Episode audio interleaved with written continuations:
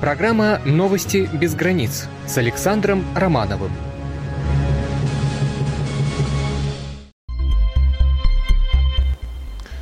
Добрый вечер, уважаемые радиослушатели.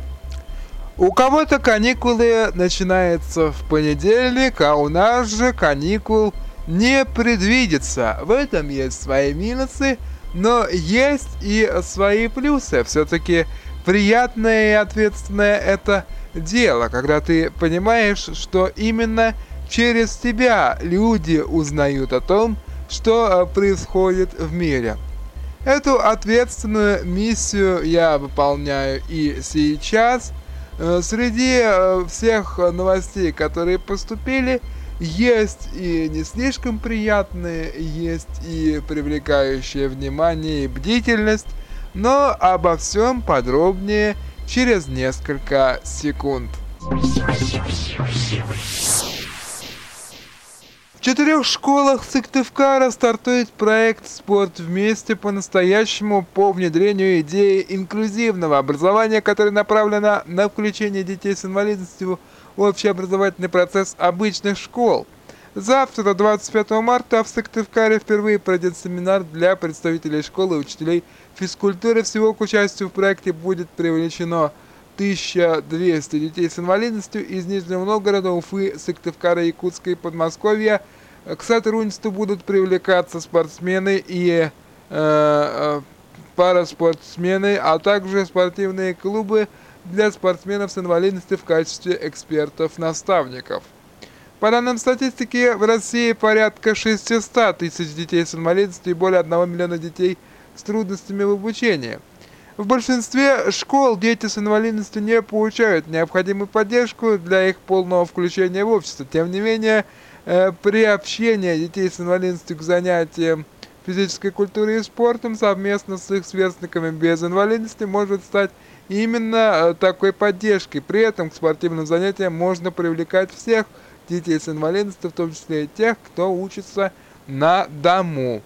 Вот такие вот инициативы поступают, строго говоря, неважно, имеет ли человек инвалидность, не имеет. Сейчас столько видов спорта развелось в жизни и в мире, что буквально глаза разбегаются. И Олимпийский комитет включает в свою программу даже те виды спорта, о которых еще 10-15 лет назад и подумать было нельзя, что они станут олимпийскими дисциплинами. Но пожелаем удачи сыктывкарским затейникам.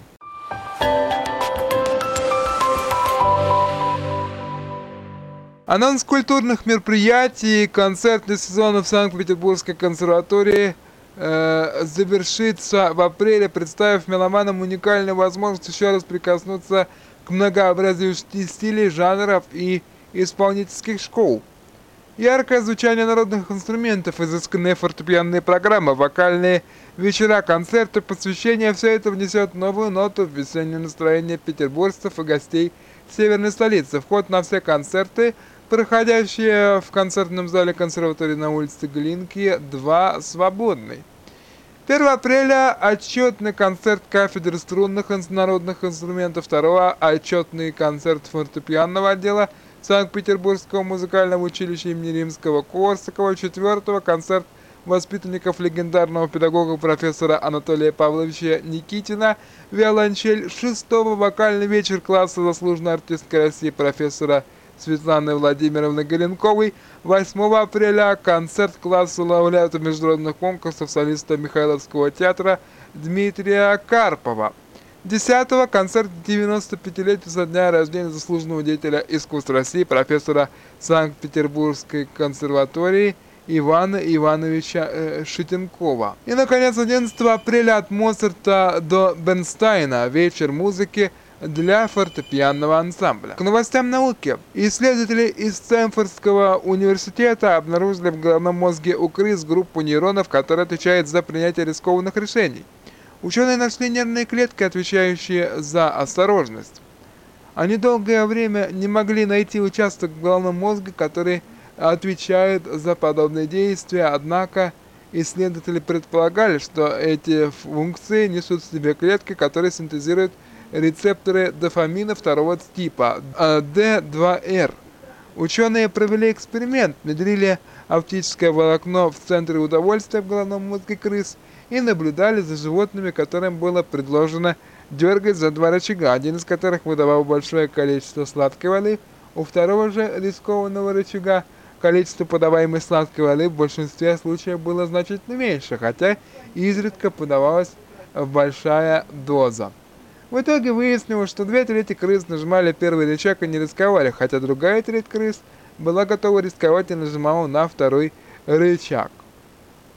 Данное открытие поможет в будущем создать лекарство для пациентов с болезнью Паркинсона, которые, принимая лекарства от этой болезни, начинают увлекаться азартными играми. Данное исследование опубликовано в свежем номере журнала Nature.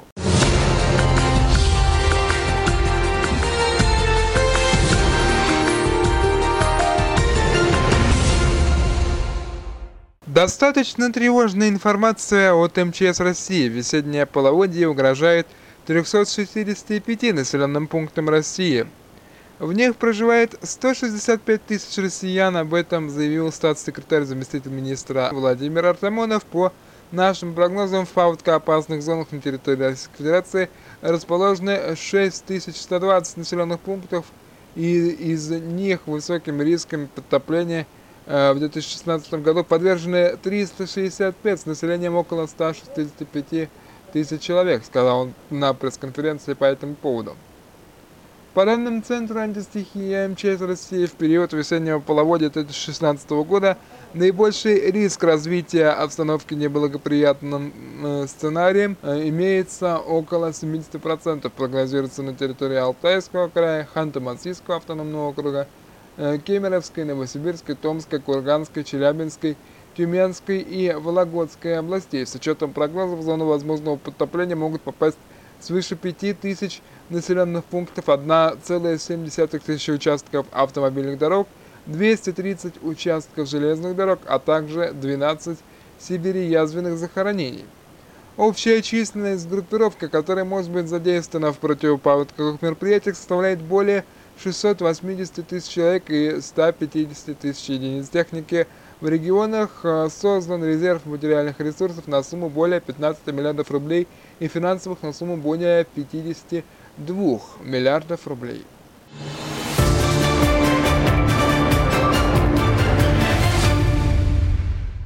Сегодня, 24 марта, в Москве одновременно в трех местах у посольства США в России, возле информационного центра ООН в Москве и у информационного бюро НАТО прошла акция «НАТО в крови». Мероприятие приурочено к годовщине начала бомбардировок Союзной Республики Югославия войсками Североатлантического альянса в 1999 году.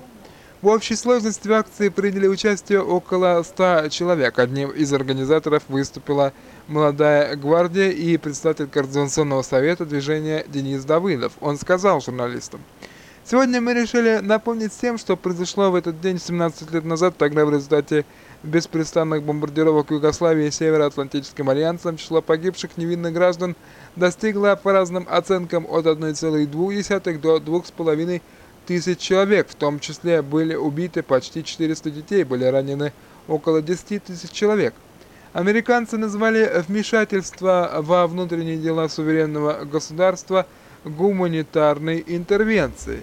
При этом Организация Объединенных Наций не давала Соединенным Штатам разрешения на бомбардировку Югославии. НАТО использовала в боеприпасах радиоактивно объединенный уран, и в результате чего произошло радиоактивное заражение местности, повлекшее за собой гибель людей, а также кассетные бомбы, велась бомбардировка химических объектов». Впрочем, не только химических. Под первые бомбовые удары и в результате последовавших за ними пожаров урон получился сразу же у инфраструктурных учреждений, каких-то предприятий, обрабатывающей промышленности, больниц и школ. То есть сугубо не военных, а гражданских объектов, которые обеспечивали быт государства, и поэтому не случайно и вполне объяснимо, что сами сербы реагировали на эту атаку